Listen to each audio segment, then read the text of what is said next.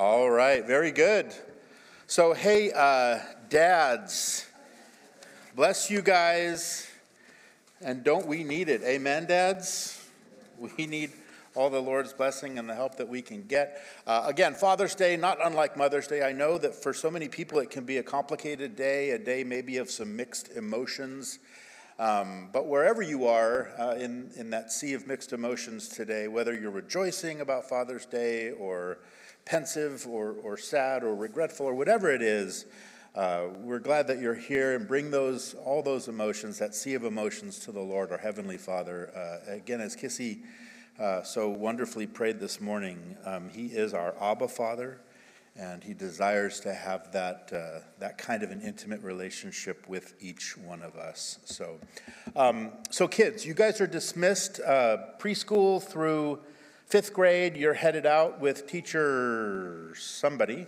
And uh, youth group, you guys are headed out with MC Donjay today.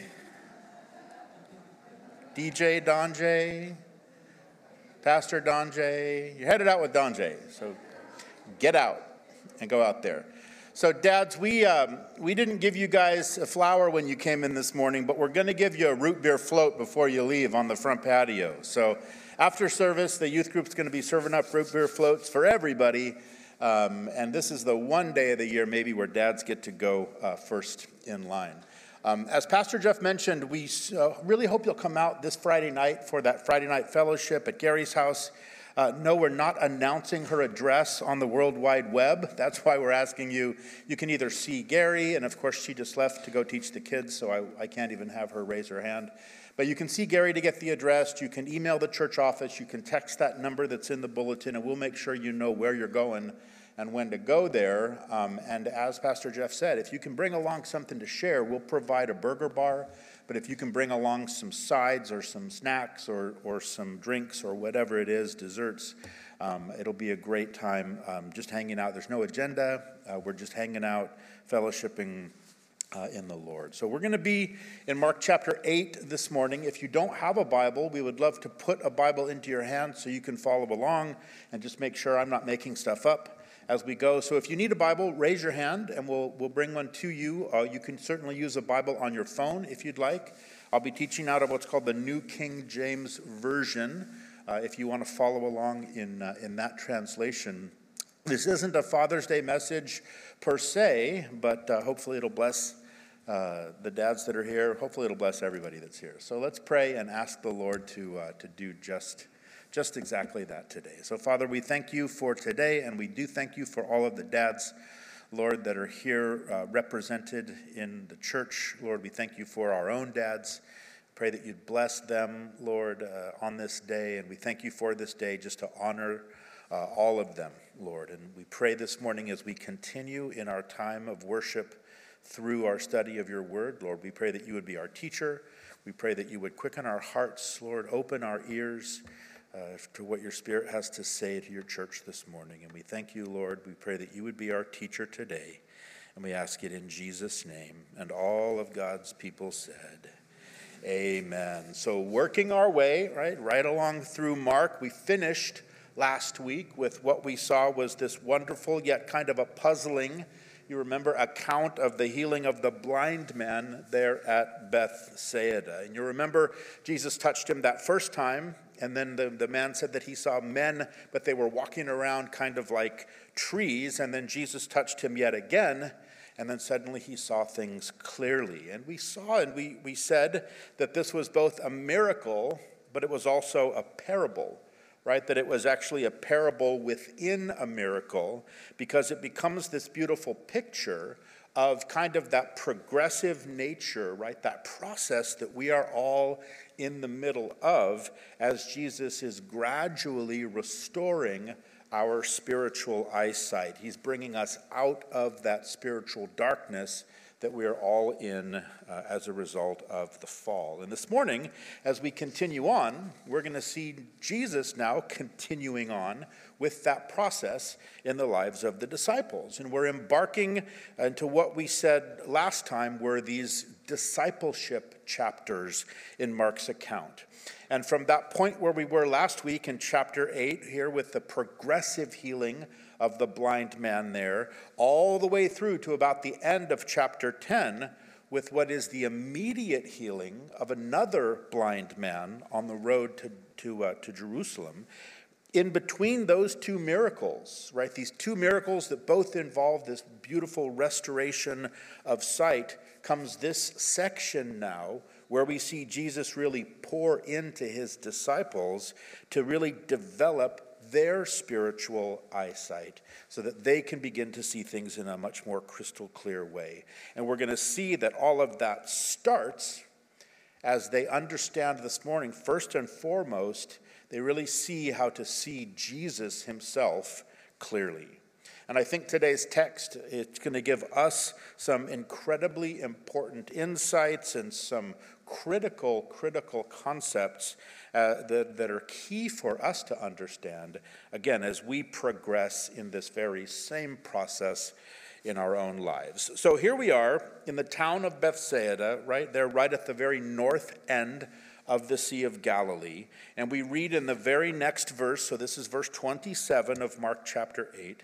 It says, Now Jesus and his disciples went out to the towns of Caesarea Philippi. So here's Jesus and the boys. They're making their way now due north.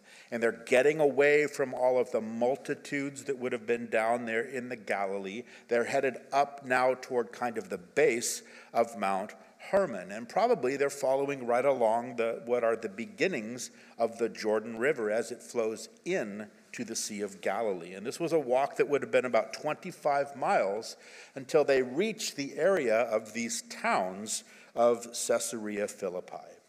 Now, the more that we know about this area, the more that we're going to see that this seems an awfully strange place for a Jewish rabbi to take his disciples. But we're also going to see that Jesus did this for a very, very strategic reason. There was an object lesson here for the true lesson because Caesarea Philippi it was this city located there in this very lush area there at the near the source we said of the Jordan River right there on the southern slopes of Mount Hermon. But it was a place that had long been sort of an epicenter for pagan worship so, this was the ancient site for the worship of all the false gods of the Canaanites, right? The worship of Baal and the worship of Ashtoreth. It had become the site then for the worship of the Greek god Pan, right? This kind of part goat, part human kind of satyr, right? This demonic spirit who was said to be the god of nature. And so the area there had become to be called Panias, right after Pan. Now, Herod the Tetrarch, when he came along, he really expanded the whole region. He built up the city and he built up a temple there for the worship of Caesar Augustus. And of course, then he renamed the city after Caesar, so Caesarea. Now, the problem was there was already the main Caesarea, which was another Caesarea, which was actually located out on the coast of the Mediterranean. It was sort of the main port at that point for Israel, and it was also the seat of Roman power in Israel. So, just to avoid confusion, right, Herod the Tetrarch, or Philip the Tetrarch, one of the sons of Herod the Great, also names the city, you guessed it, after himself. So we have Caesarea Philippi. But it was just this area that was this mix of all kinds of different pagan worship, from the Canaanites to the Greeks to the Romans, you name it, they still had it. And there was a temple that was constructed there to each one of these false gods or each one of these different false systems of worship. So, just again, this incredible concentration of paganism and idolatry and wickedness. And as a result of this, to the Jews, they considered this to be what they called the gates of hell, which was appropriate both spiritually and also geographically because right there at that ancient spot, right there where you can see those ancient temples were, right there at what is the base of Mount Hermon, you have this massive rock mountain that you can see kind of rising up. But right here at this spot, which by the way we will visit next year when we go, today it's called Banyas because that's the Arabic word, right? And since there's no P sound in the Arabic language, Panias became Banyas, right? But it's here at this spot where we'll see this deep, deep recess. It's a, a, this dark cave that goes right into the heart of the mountain, and from which all of these underground springs flowed. And it was over this cave that they had built that temple to Pan. Because in the minds of the pagans, right, to the pagan mind, this spot, this spot right here at Caesarea Philippi, this created a gate to the underworld. They saw this as a passageway directly to Hades, where in their mythology, that's where the fertility gods went and lived during the winter, and then they would return to the earth each spring using this very cave as their access point. So, this cave they thought was a gate to the underworld, more literally, a gate to Hades, or what we would say, a gate to hell. And so, this is the spot where Jesus is now bringing his boys for this time of their deep discipleship. And I have to tell you, the disciples at this point must have been more than just a bit bewildered by this, because understand, Caesarea Philippi.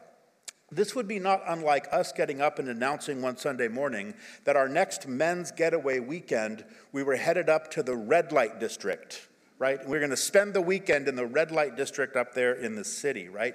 This was a place which the devout Jews would have avoided at all costs. They wanted no contact with the kinds of really despicable acts of pagan worship that would have been happening here. So, Caesarea Philippi, this was a city of people who were eagerly knocking on the doors of hell.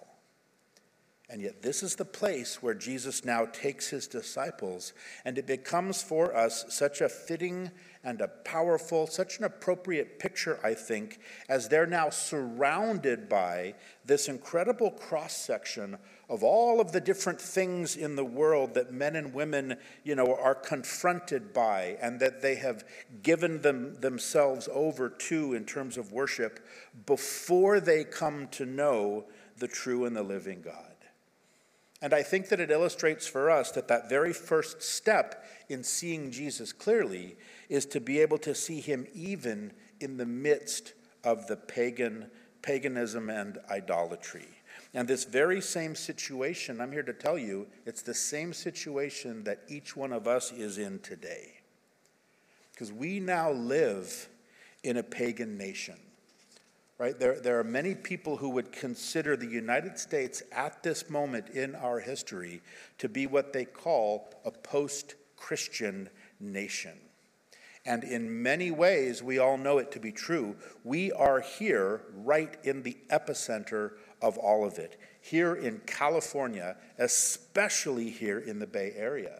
In many, many ways, it is us. We set the tone for the trends and the culture of the entire country. And what do we do right through our tech? We just push it out right from here out to the rest of the country. The, the truth is, if you want to be a missionary, you don't have to go overseas anymore.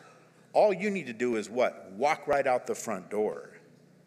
So we know about Caesarea Philippi, right? We kind of live in California, Philippi, I think. We know about idolatry, we know about paganism, but the thing we also know is just how gloriously brightly the Lord Jesus can shine in the midst of all of these things. And so here I think it's beautiful, right? Here it's against this backdrop, really, of evil and of darkness that we read in the rest of the verse. In verse 27, so he and his disciples went out to the towns of Caesarea Philippi, and on the road he asked his disciples, saying to them, Who do men say that I am?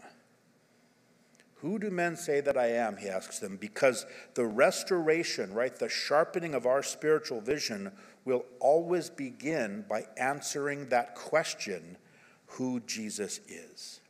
And it always begins there as we start to see him in a more clear way. And what we see from the response of the disciples next, that this is a question to which there is no shortage of different answers. Look at verse 28.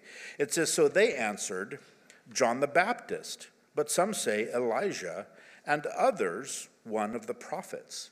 So here the disciples don't waste any time. They're quick with these responses. They're going to tell Jesus exactly who other people think he is. Some of them are saying, you know, you're John the Baptist. We remember Herod. Herod even thought that John Jesus was John the Baptist raised from the dead.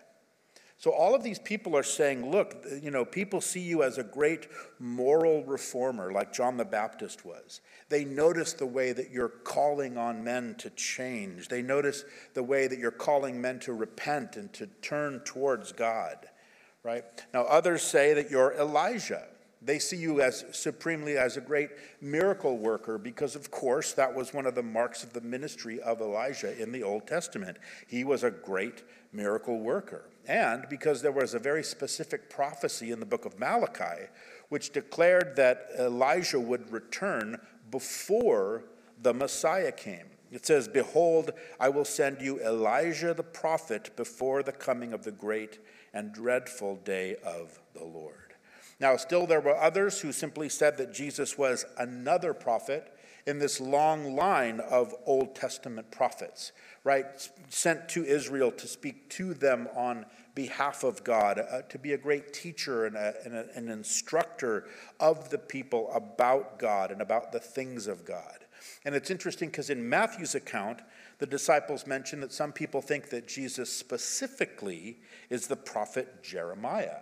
Now, Jeremiah, interestingly, we know that he's known as the weeping prophet in the Old Testament, right? He had such a tremendous heart of compassion for the people of God, and he wept over the judgment that was coming upon them. And so here these people are saying, look, there's a number of people who see you as a great example of love and as a great example of compassion, like Jeremiah was. And so here's the thing I think we notice about all of these different views of Jesus they're all good, right? They're all very complementary.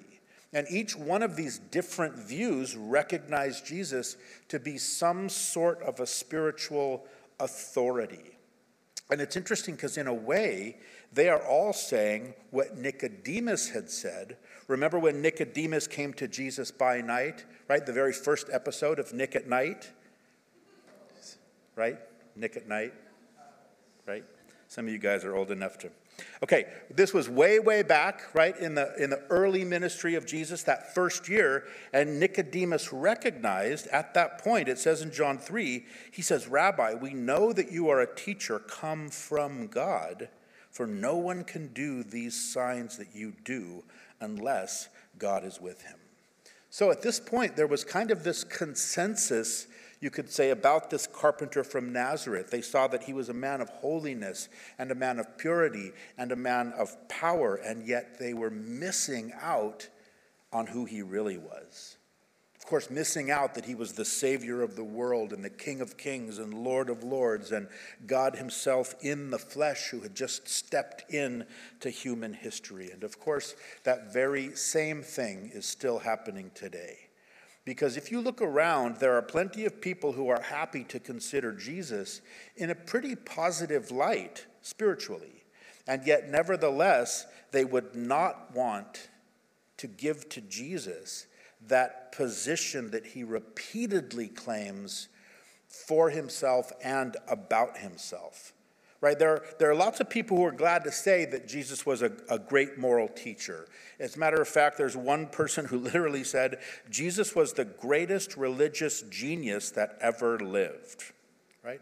There are some who see Jesus as a wise man. Some would say that he's a, a great prophet. Someone even said that Jesus was the first socialist, which was great if you're trying to advance socialism, right? But again, these very same people who would be willing to say these kinds of complimentary things about him, and who will affirm that, yes, Jesus was an important spiritual or moral leader in our history, at the very same time, they would adamantly deny the very claims that Jesus himself would make repeatedly about who he really actually was. I mean, just take two for, a, for instance, these powerful declarations Jesus made in John 30, where, 10 30, where Jesus says plainly, I and the Father are one. Or John 14, 6, where he says clearly, Jesus said to him, I am the way, the truth, and the life, and no one comes to the Father except through me. So, you know, in so many ways, including, you know, very often he would apply the names of God or the attributes of God to himself. But in so many ways, Jesus, Jesus made it perfectly clear that he was God incarnate. And then he proved it by his words and his miracles, and then finally, of course, by his resurrection. So the only problem with all of these other opinions about who Jesus is the only problem with those opinions is that his life and his teaching simply did not and still does not allow for them at all. Right? We need to see Jesus clearly, right, in the midst of this paganism and idolatry, and we need to see him clearly in the midst of these many conflicting opinions. Years ago, there was a man by the name of C.S. Lewis, and I know that many of you are familiar with him. And he was a professor at uh, Cambridge over there in England. At one time, he was an agnostic as it related to God, and of course, as it related to Jesus, who ultimately, though, converted to Christianity and became a brilliant author and an apologist for the Christian faith. And he's regarded by Christians and secular people as one of the great intellectual giants of the 20th century, arguably one of the most influential thinkers of his time. And here is what he declared on this subject. It's in his book, Mere Christianity, which, by the way, is one of the books on our summer reading list. And you may have heard this excerpt before. He says this I am trying here to prevent anyone from saying the really foolish thing that people often say about Jesus, where they say, I'm ready to accept Jesus as a great moral teacher, but I don't accept his claim to be God. This is the one thing we must not say. A man who was merely a man and said that sort of things that Jesus said would not be a great moral teacher. He would either be a lunatic on a level with the man who says he's a poached egg, or else he would be the devil of hell. You must make your choice. Either this man was and is the Son of God, or else a madman or something worse. He says, You can shut him up for a fool, you can spit at him and kill him as a demon, or you can fall at his feet and call him Lord and God. But let us not come up with any patronizing nonsense about his being a great human teacher he says, He has not left that open to us. He did not intend to. Right? A powerful quote. And C.S. Lewis so clearly articulates here there is kind of this great trilemma, right? Not a great dilemma, a great trilemma uh, that the life and the works of Jesus sort of produce for every person as they look at him. And it only allows a person to conclude about Jesus one of these three things that either he is the Lord, or he is a liar, or he is a lunatic. Those are the three options, those are the three possible answers to the one question that every single person on this planet has to answer. So now, here Jesus has just asked them, Who do men say that I am? And so now he asks his disciples what is the most important question that any person will grapple with in their life. Look at the beginning of verse 29, where he said to them, But who do you say that I am? Now, if you write in your Bible, put a star right here next to this verse put a digital star or a something, something, whatever you do, because the entire Gospel of Mark has been moving to this moment. Right? Everything in Mark, Mark's Gospel so far has been coming right to this question. And the way that Jesus' words expressed it, as it's expressed in the original text, in the original language, that word you, right, who do you say that I am, it has the sense of you in contrast to everybody else. Right? Like Jesus is saying, look, there, here are all these other thoughts out here about me, these conclusions that other people are coming to about who they say that I am. But now, who do you say that I am? And the point that Jesus is making here in asking this second, right, what is really the most important question in light of the first question that he asked, is first of all, I think essentially saying that the consequences of a person's answer to question number two, right, who do you say that I am, that I can't accept the conclusions or the answers of other people to the first question, right? Who do they say that I am? Because so very often they are so very wrong. I can't accept anyone else's conclusions. I have to come to my own personal conclusion concerning Jesus. Right? We need to see Jesus clearly in the midst of all of these conflicting opinions by really forming our own opinion. Right? I can't accept the conclusion even of my father or my mother or my grandmother or grandfather, aunt, uncle. I certainly can't accept the conclusion of my cultural anthropology professor or the person down the road or my next door neighbor or even my very best friend because the conclusions that people come to are so often so very wrong about Jesus. And the stakes are so high I have to come to my own deeply personal conviction. And by asking that first question, notice Jesus says first, Who do others say that I am? I think he's recognizing something important for us because Jesus is recognizing the fact that anyone who does come to the right answer concerning who he is, that we have to do it in this sea of conflicting opinions about him and wading through all of these wrong conclusions about him.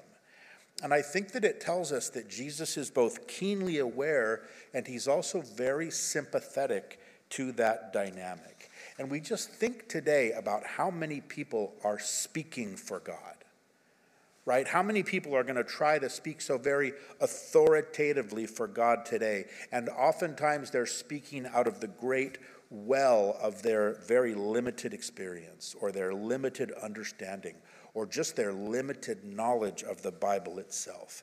You have all these people out there who are speaking authoritatively about the Lord Jesus Christ, and they've never even read the Bible. They've never read the Gospels. They've probably never read one gospel from end to end. And then you have a person who's out there trying to find the truth about God. And they're looking for the meaning of life and they're looking for the truth about Jesus. And I think that Jesus recognizes that we are trying to do that in a sea of contradictory and wrong information about him. You know, Jesus says, Look, I know there's a lot of different opinions about me. Let's not pretend that you're not coming into contact with them every single day. So, of course, the question is, who do I believe? Concerning Jesus? What information do I believe about him so that I can come to a proper conclusion about him? Well, I will tell you right now who you can believe. You can believe Jesus himself. Right? That's pretty safe ground. You can believe the witness of the Holy Spirit, right? That still small voice as it testifies in your heart about the truth of what Jesus has said about himself. And let me tell you that Jesus has made it easy for every single person to come to the correct conclusion about him because he has given us the answers to the test in his word and then he testifies to them through his spirit. So, the most important question in all of human history is an open book test. Amen? So, verse 29, he says, But who do you say that I am? And of course, famously, Peter answers and says to him, You are the Christ. So, of course, it's Peter, right, to be the first one to blurt out the answer. And yet, in this case, it was exactly the right answer. And Matthew sort of expounds on this exchange. He tells us this that Simon Peter answered and said, You are the Christ, the Son of the living God. And that Jesus answered and said to him, Blessed are you, Simon Barjona, for flesh and blood has not revealed this to you, but my Father who is in heaven. Jesus says, Look, Peter, you're right. And the reason that you know this is because God Himself has revealed it to you, right? Peter didn't come to this conclusion based on his own powerful intellect, right? Or his wonderful superior skills of reasoning. Peter had come to this conclusion because he was speaking here by divine inspiration, even if he didn't understand it at the time. That Jesus indeed was the Christ, the Messiah of Israel, the Son of God, God the Son, come to earth in human flesh. And we know that this had to come from the Lord. I mean, besides the fact that Jesus said that it did, but we know this had to come from the Lord because understand that Peter would have not naturally been able to draw that kind of a conclusion because of the background and the understanding and all of the deeply preconceived ideas, ideas that the Jews had wrongly developed about the Messiah, right? The Christ. They were steeped in it. And now, really quickly, this whole idea of the Christ, right? Christ is simply the Greek word Christos for the Hebrew word Messiah or Messiah. And it simply means the anointed one.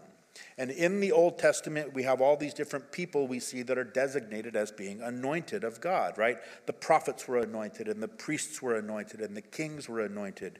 And it simply signified that this was somebody who God had his hand upon and was working through. And so, what happened over time, they began to come to this realization this whole idea of someone being called anointed, that the scriptures were predicting that all of this was going to culminate in one person.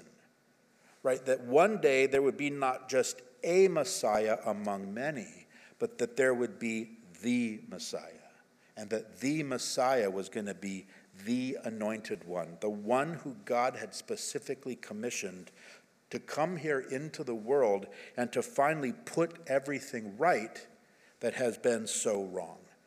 The Messiah would come to heal and to liberate and to deliver and to redeem. Now, of course, in the context for the Jews, right, their focal point, of course, was Israel. And then the, the rest of the world would benefit from that as well. But more specifically, they were looking at Israel. So there was this tremendous expectation at the time of the disciples. At this point, there had already been a number of different people during the lifetime of Jesus and just before, many people who had come along and claimed that they were the Messiah.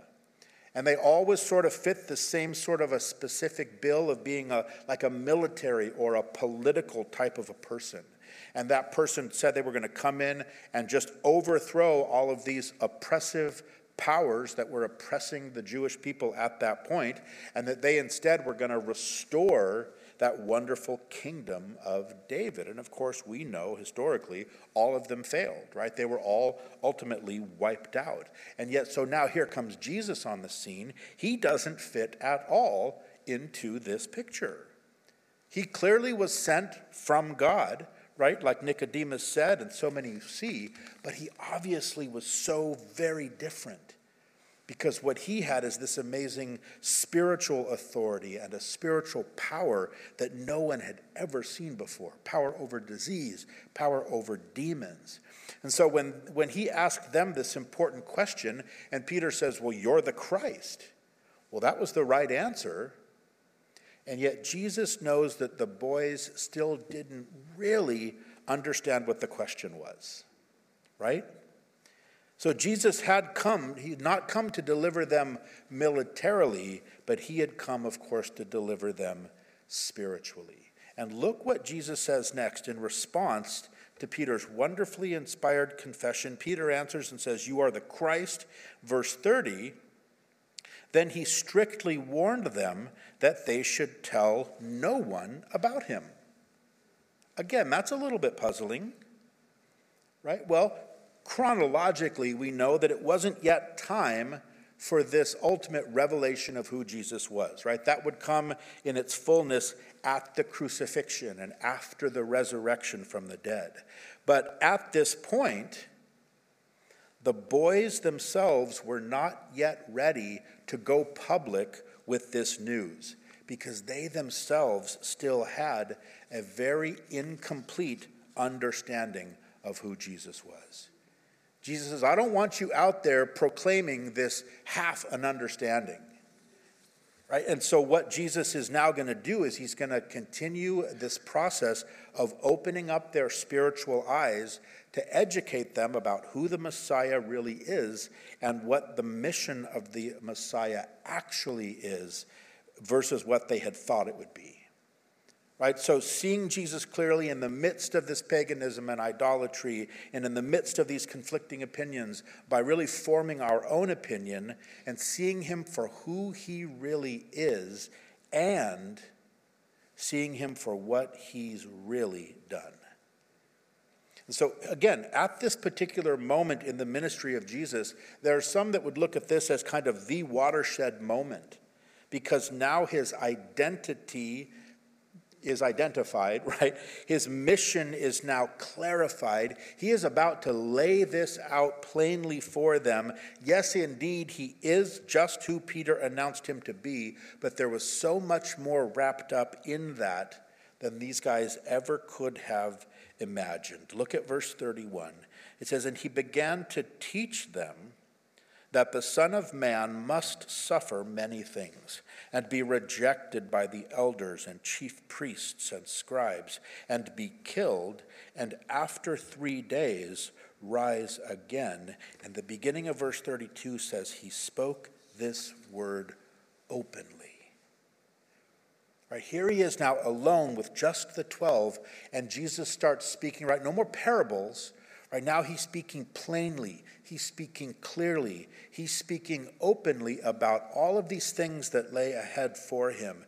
And he begins by confirming for them, right? He wants to encourage them, you guys are absolutely on the right track, right? He refers to himself, notice, as the Son of Man. And by doing that, what he was doing was tying himself in their minds to one of the most famous one of the most recognized of all of the messianic prophecies. It's from Daniel chapter 7, where the Messiah is clearly identified and called the Son of Man. It's the vision for you Bible students. It's that vision of the four beasts, right? The coming rulers of these coming kingdoms. And it's that vision where Daniel sees in a vision, he sees God himself, right? The Ancient of Days seated on his throne. Here's what it says in Daniel 7 he says, And behold, so there's this scene he's seeing of the throne of heaven. Behold, one like the Son of Man coming with the clouds of heaven. He came to the Ancient of Days, and they brought him near before him. And then to him was given dominion and glory and a kingdom, that all peoples, nations, and languages should serve him. His dominion is an everlasting dominion which shall not pass away, and his kingdom the one which shall not be destroyed. So, the kingdom that Jesus, as the Messiah, the Son of Man, came to establish was to be the everlasting kingdom. So he essentially says, Look, you're right. I am the Christ. I am the Messiah. I am the Son of Man. I will establish God's kingdom, but we're not going to get there the way that you think. Yes, we're going to get there. Right? That revelation that Daniel had is going to happen. It's all going to happen, but it's going to happen through a very different kind of a process. It's actually going to happen through my death. It's going to happen through my rejection. It's going to come about through my suffering. And notice here, Jesus says that all of this, look at that word there in verse 32. He says it all must happen this way. So it must happen that way, first of all, just in fulfillment of all of the Old Testament prophecies that had predicted, but more so, it must happen this way because it was the sacrificial death of Jesus Christ, and it was only his sacrificial death which was sufficient to pay the price for our sins and to accomplish the real redemption of our souls. Right, in Ephesians 1, it says that in him we have redemption through his blood, the forgiveness of sins according to the riches of his grace. And Peter says, he says, knowing that you were not redeemed with corruptible things like silver or gold from your aimless conduct received by tradition, but with the precious blood of Christ, as of a lamb without blemish and without spot. Right? It was a life for a life. It was his sinless life given for our sinful life. So, this was the redemption that the Messiah would accomplish. So, again, they were right about who Jesus was. They were learning what it was that he would ultimately do, yet they didn't understand yet the extent to which he was really going to do it. And they certainly didn't understand the process was going to be very, very different than anything that they could possibly imagine. It wasn't going to go down like they thought it was going to go down right? It wasn't going to be the Messiah riding in on some sort of a white stallion with all of the armies behind him and overthrowing those awful, oppressive Romans, right? That's not how it was going to work at all. Because Jesus was going to do battle against forces that were much more formidable than even the Romans. Right? Jesus came to do battle with the devil and with the demons and with sin and with death itself. And you see, that's exactly what Jesus did. He came and went, he went right to deal with the root of the problem. See, even to this very day, all of the efforts by people to fix the world are just basically trying to deal with the symptoms. Right? All of the problems in the world today are just symptoms of the bigger problem. That's why they never go away. And we have these moments when things seem to get better for a season, when we, we think as humanity, right? Well, we've got this dealt with and we've got this thing covered, right? How many times have we heard this idea, you know, in our day there's going to be finally peace on earth? And it's like no sooner does somebody say that, what happens? A war breaks out somewhere, right? It's like if you have this lawn right? A big, beautiful lawn, and you notice in your lawn, all of a sudden, you have these patches of what? Weeds. And so you decide, okay, well, I'm going to deal with those weeds. I'm going to get out my lawnmower and I'm going to go out and I'm just going to cut all those weeds down. And you do that, and what happens? Everything looks wonderful for about a minute. Right? But you can be sure, right? No more you know, problem solved, but give it enough time, and what happens? Of course, the weeds are going to come right back, and what also happens, they bring some friends along with them. Right? Why? Because the roots are all still there. And the only way it's going to change is if you get out there and you give up an entire Saturday and you dig your fingers or some kind of shovel or a fork or whatever you are digging these things up with, but you got to go down and get that thing out by the root right? That's the only way you're going to get rid of your lawn of weeds, and it's that same picture as the weeds of sin just continue to grow and to blossom amongst human beings. Right? We have these temporary fixes. We have these moments in history where we got everything taken care of. Why? Because we just cut the tops off of all the weeds. But before you know it, something else is just cropping up again. And that, that's what happens when all you deal with is the symptoms. The root needs to be pulled out, and that is what Jesus did. He got right straight to the root of the problem. The problem is sin. The problem primarily is not a material problem, it is a spiritual problem. All the problems in the world and in our lives are due to sin due to the fact that mankind has joined in this cosmic rebellion against the creator of the universe. That's the problem. It's our sin. And Jesus came and he dealt with our sin once and for all, right? Again, Peter says that Jesus himself bore our sins in his own body on the tree, that we, having died to sins, that we might live for righteousness. Right? The problem is Satan. The problem is all of his demonic spirits that are working and manipulating, and controlling things behind the scenes. There's this link between Satan and human beings, and it's sin right? He first deceived human beings into joining in with this rebellion. And so now there's this thing, this horrible thing that links us continuously to the devil, and it's our sin. It's like a chain that attaches us to him and this control that he has over our lives. And so, what is it that Jesus does? Well, he comes down and he deals with that.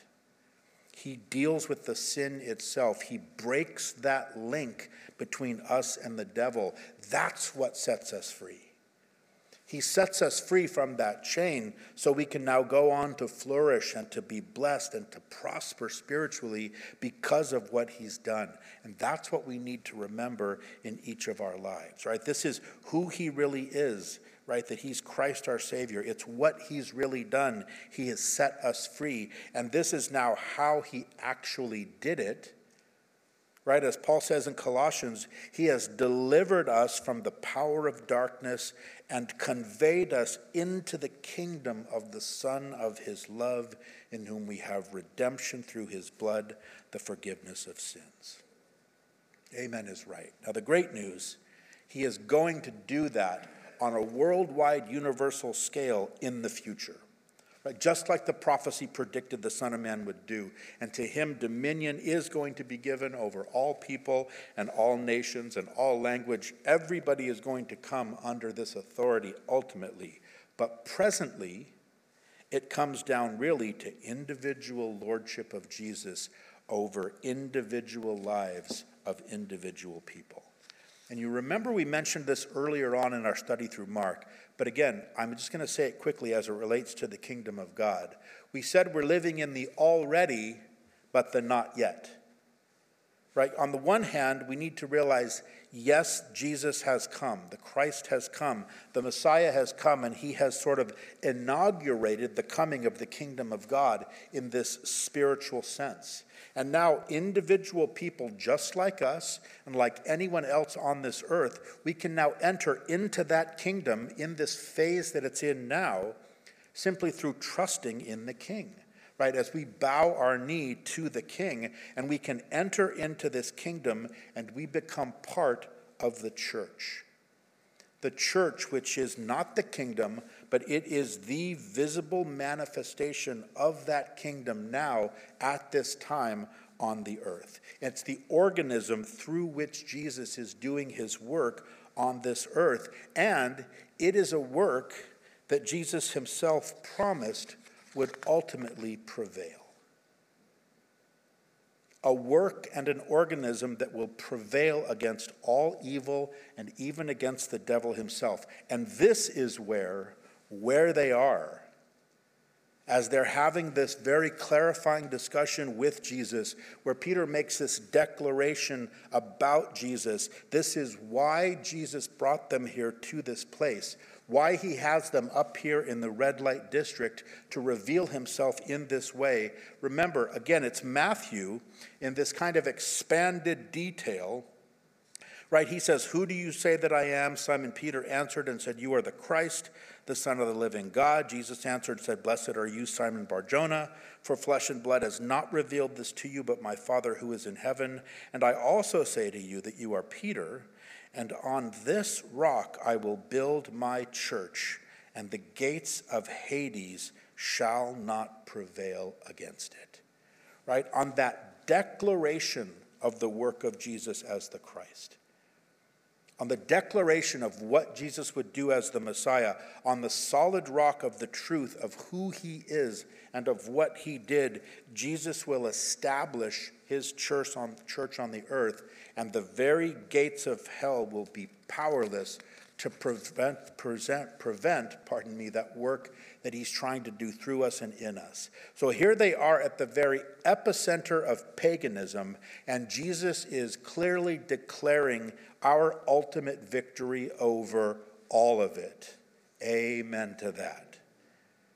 Because for the Christian who holds to the same confession as we recognize who Jesus is and all that he accomplished, we will individually be able to prevail against every attack, even of hell itself.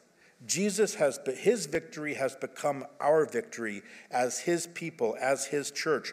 All of us who make that same profession that Peter made, nothing that comes against the church of Jesus, right? Not hell, not death, not sin, not Satan, not any of it. None of it has any hope of prevailing against us because God's purpose is to continue the development of this kingdom through the church. It was built not on Peter, it was built upon the solid foundation that will always prevail and that will always hold, and that's Jesus Christ Himself.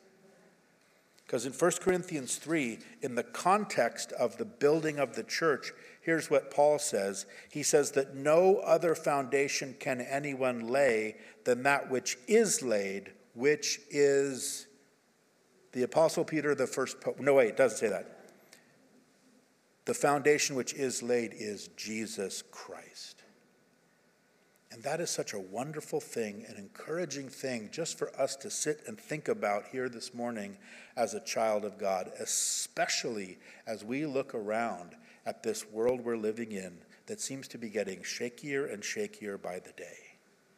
And just to remember, we may not always know how Jesus is working things out whether we're looking at our own lives or whether we're looking at the world, but we do have this solid assurance that He is indeed working things out and that they will always work out, even though He's working them out in a way that doesn't make any sense to us. So, this is where we just need to rest in his promises, rest in that revelation and that, that he's given us in his word. And that is something at this point that the disciples, and especially Peter, were not quite yet prepared to do. Right? Jesus had just laid all of this out, and he had, just as Mark had told us in the beginning of verse 32, he spoke plainly. Look at the rest of verse 32. What happens now? Then Peter took him aside and began to rebuke him. Okay. Now, on the list of the top things you don't ever want to do, this may well go at the top of that list. And I will tell you that I personally have had some conversations with God that were pretty challenging, right? Pretty passionate in prayer, like where I'm crying out, Lord, I'm just not getting this at all. I was deeply confused at different times by different circumstances that were happening within my life. But I will say that I try my best not to question him, not to question his judgment, to try to understand it, but not to question it. But here, Peter, he takes things right straight to the next level. Right? Not only does he question what Jesus said, but he actually starts to rebuke him right? To challenge him or to correct him. And what Matthew tells us that Peter said is, Far be it from you, Lord, this shall not happen to you. Look, I know that you're the Messiah. I just said it, so you know that I know it. You're the great king. You're going to sit on David's throne. You're going to judge the nations. You're going to rule the universe for all eternity. But I'm a fisherman, right? And I have now been doing this disciple thing for a couple years now. So I'm going to straighten you out on just a few things here, Jesus. This whole death deal, this is not the program, right? Let me tell you what the Messiah will do, right? So Peter somehow knew way better than Jesus. Now, I typically don't drag my family into illustrations as part of sermons, but since it's Father's Day, and since I thought Noah was going to be out of the room in the youth group, but he's back, I'm going to do it this one time. When our kids were little, we would do this thing with them as we arrived back to the house, we would, where we would try to prep them for what it was we were going to do next in the day. So as we would come driving in, we'd say, okay, kids, we're going to go in, we're going to take our shoes off, we're going to go to the table, we're going to have our lunch, we're going to have our story time, then we're going to have a nap, or whatever it was that we were going to be doing. And so they would get this, okay, uh, they, they knew the plan. And so one day, I unfortunately didn't witness it, but one day, as Michelle is coming home with the kids, she sort of laid out a very similar kind of a midday plan, right? Come in, have lunch, story, maybe nap time. So she says, okay, kids, so that's the plan.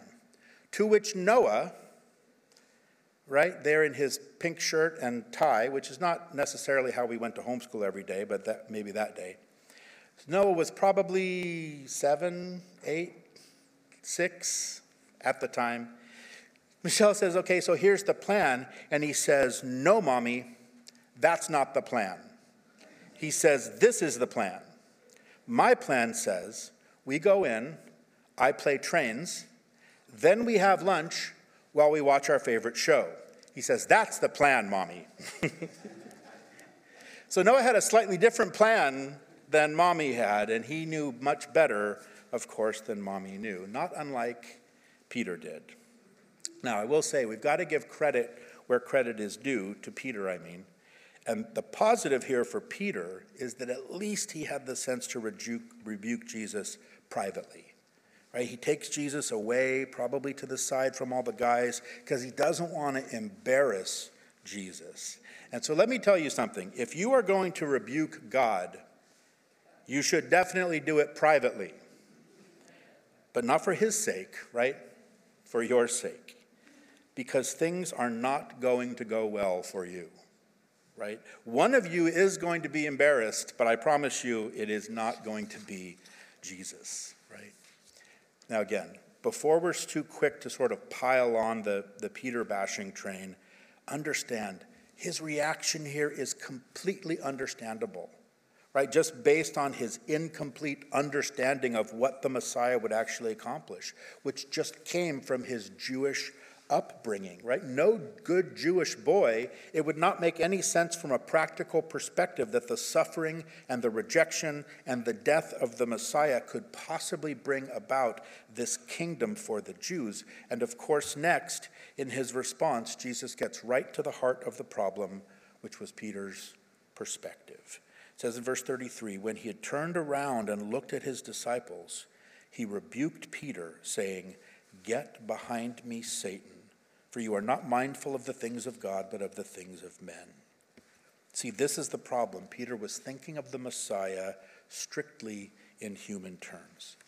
He was simply seeing things only through that lens of fallen humanity, right? The things of men. He was just looking at the Messiah for what the Messiah could do that would be beneficial and helpful for himself and for his people. And what he couldn't see at all was the big picture at all. He wasn't seeing things from a heavenly perspective, right? He's not mindful of the things that God was mindful of. So, in order for us to truly see Jesus clearly, we need to always see him with that heavenly perspective. And so, Jesus has to rebuke Peter and show him that his perspective is all wrong, that the, the Messiah's mission was much larger than simply Israel, that there was a spiritual, there was an eternal component to the work that Peter couldn't see, and that the cross was at the center point of that work of our redemption.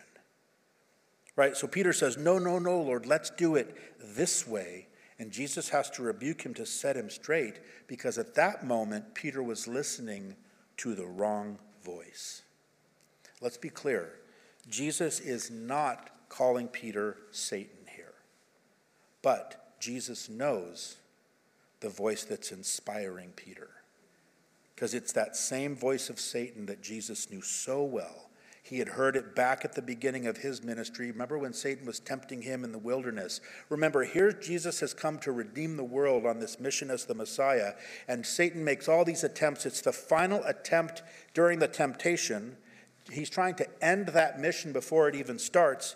And in Matthew 4, Again, Matthew gives us this complete account. It says, The devil took him up on an exceedingly high mountain, showed him all the kingdoms of the world and their glory, and he said to him, All of these things I will give to you if you will fall down and worship me. And then Jesus said to him, Away with you, Satan, for it is written, You shall worship the Lord God, and him only shall you serve. Again, what Satan was saying here is you don't need to go to the cross. Right? There's a way to glory that circumvents the cross. You don't have to go to the cross to get the crown. You don't have to suffer. You don't need to die. You don't need to go that route. I'll give you everything if you will just worship me. Right? Satan says, just do it my way. Right? Just do it the easy way.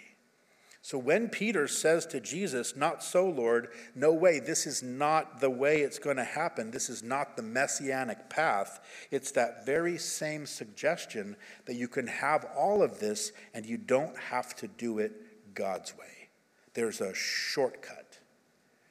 Right? And so Peter's perspective here, he's thinking just like people were typically thinking, but he's also thinking the way the devil thinks, isn't he? There's no need to suffer, no need to do any of this. Basically, there's no need to do it God's way. And you know, when you think about it, we can do it ourselves. That is the essence of human rebellion. Right? We don't need God. We don't need God to tell us what to do. We can just do it ourselves. We can figure it all out by ourselves. And of course, that is the lie that Satan is still whispering to each and every one of us today. Right? There's a better way, there's an easier way. We can fix this ourselves. And one of the ways that he does it is by presenting us with all of these different kind of false messiahs that we can follow after. And all of these different ways and shapes and forms, you know, when you think about it, we too are living in a time that's not that different than Peter and the disciples were living. We're living at this time where there is sort of this kind of a messianic fervor in our culture.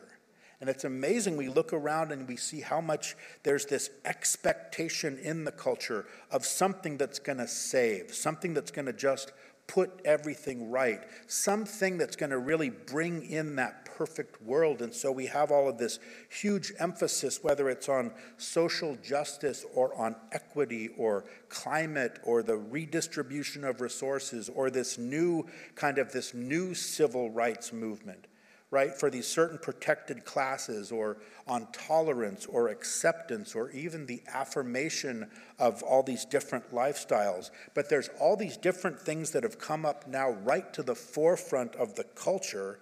And what is it all about? Well, it's all about a utopia that they're trying to create through these agendas, right? These people are finally going to fix and create this perfect world with their own Messiah. And for some people, it's a person, right? It's a person that's, you know, it's like if this person or this party was just in charge, then everything would finally just be amazing. For some people, it's an idea or it's a philosophy. Like, you know, if we can just really change the way people see things, if we can get them to see things from our perspective, right? For some people, it's an identity where they say, you know, if I could just express this certain identity, then that would make everything right. That's, gonna, that's what's going to save me. That's what's going to allow me to enter into this full and wonderful experience of life that's being kept from me. But the truth is, no, it won't happen. None of it will help because these are all just false messiahs, and false messiahs do not deliver. They can never deliver what they promise because they are false. There is only one true Messiah who came to deal and has dealt with the root of the problem. And there is only one who is going to bring in that messianic age, and that is Jesus. But here's the truth that the world today is being primed, even as we speak through all of these different things that we're seeing, these things we just talked about, these different kind of false messiahs, people are being primed for the false messiah that will come on the scene. Right there, because the Bible says that there will come a man. The Bible calls him the Antichrist. He will come onto the scene of this earth, right? The Antichrist, the instead of Christ, the in place of Christ in place of the Messiah. This is this person who's going to deceive everyone into thinking, including the Jewish people themselves. But this satanically inspired individual is going to deceive everyone into thinking that he is the promised Messiah that is going to bring about this kingdom. And he will bring about wonderful, satisfying solutions to all of those different kinds of social issues that people are looking to be solved. I mean, he will bring about Nobel Peace winning kind of solutions. He will even usher in world peace. And it will all look really good for a little while. But the truth is that what this individual is really going to bring about is the greatest destruction and the greatest oppression of the entire planet that this planet has ever known. But that is where all the false messiahs in your life will always lead you. They will always ultimately lead you down into the pit. Even if there's a temporary time of, of peace and prosperity and excitement and, and glory, it is short lived and it won't last. It will crumble. And so I promise we are closing, but you know, maybe you're here this morning and maybe there's a situation in your life where you are looking for a Messiah. You're looking for someone or something to come in and bring peace and deliver justice and to bring equity or to usher in righteousness into that situation. And there are some options out there that are looking pretty good. There are some options out there that, that are looking a lot less painful than taking up your cross right? They look easier than what the Bible says to you that you need to do. And all you need to do is compromise a little bit here or just things a little bit there from what the Bible says to do, and all of that can be yours. Don't believe it. It is a false Christ, that is a false Messiah. Do things God's way, right? Be mindful of the things that God Himself is mindful of. And maybe there are even some of you this morning, and, and you ultimately are still looking for the true Messiah.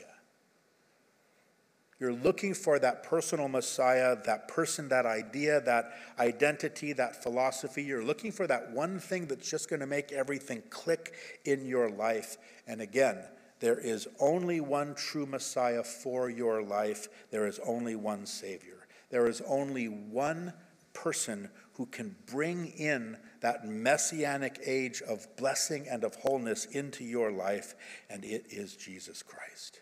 There's only one who can bring you into that kingdom, right? To usher you into that church and into righteousness and to peace and to joy, and that's Jesus. So don't get ripped off by a false Messiah right? Don't fall for all of those deceptive promises that if you just follow this or if you just do that, it's going to be amazing. No, it will not. It will not end well. What you need to do instead is simply start this morning to see Jesus clearly as the true Messiah.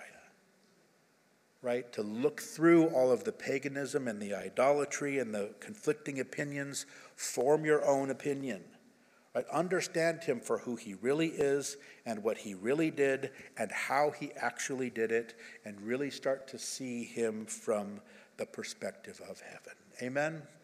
Amen. So, Father, we thank you this morning, Lord, for your word, and we thank you for um, the way it so clearly lays out who your son Jesus is, Father. And Lord, we just join together as your church, and we pray that if there is even one individual who's here this morning and who doesn't know your son Jesus. Lord, we pray that you would be working, stirring their hearts even now, Lord, as we speak. Lord, that you'd be bringing that conviction, that you'd be drawing them unto you by the power of your Spirit, Lord, that they would, that you would open their eyes, spiritually speaking, that they would see your Son Jesus for who he truly is. Lord, and that even now, as we begin to go to a time of worship, Lord, that they would come to that place where they be prepared just to confess their need for your Son, Lord, to desire to turn their lives over to Him, Lord, and to have Him truly begin to bring in that age of blessing and of prosperity and of glory and of wholeness. So, Father, if there's anyone here this morning, Lord, that you're speaking to, Lord, we pray that they would, just in the privacy of their own heart, that they would uh, just express that desire to you. Father, that if they if they want to pray with someone, Lord, we pray that they would come forward as we worship. Lord, we pray that they would find someone next to them. Lord, we pray that you would do uh, just an individual miracle in the individual hearts of anyone here this morning who needs that redemptive work to be completed. And we thank you, Lord, and we praise you in Jesus' name. And all God's people said, Amen. Hey, as we worship this morning, if that's you, and if you don't know the Lord, and if you have questions, if you only sort of halfway understand, that's okay. Come up this morning or just simply raise your hand and we'll come to you and we'll answer your questions and we can pray with you that the Lord will answer your questions. And uh, we want to help you to begin uh, just a new relationship with Him, to begin to, to see things clearly and to experience Him in the way, uh, just to experience that intimate relationship that you were created to have with the Lord. Amen. Amen. Let's stand up together and let's worship the Lord uh, this morning.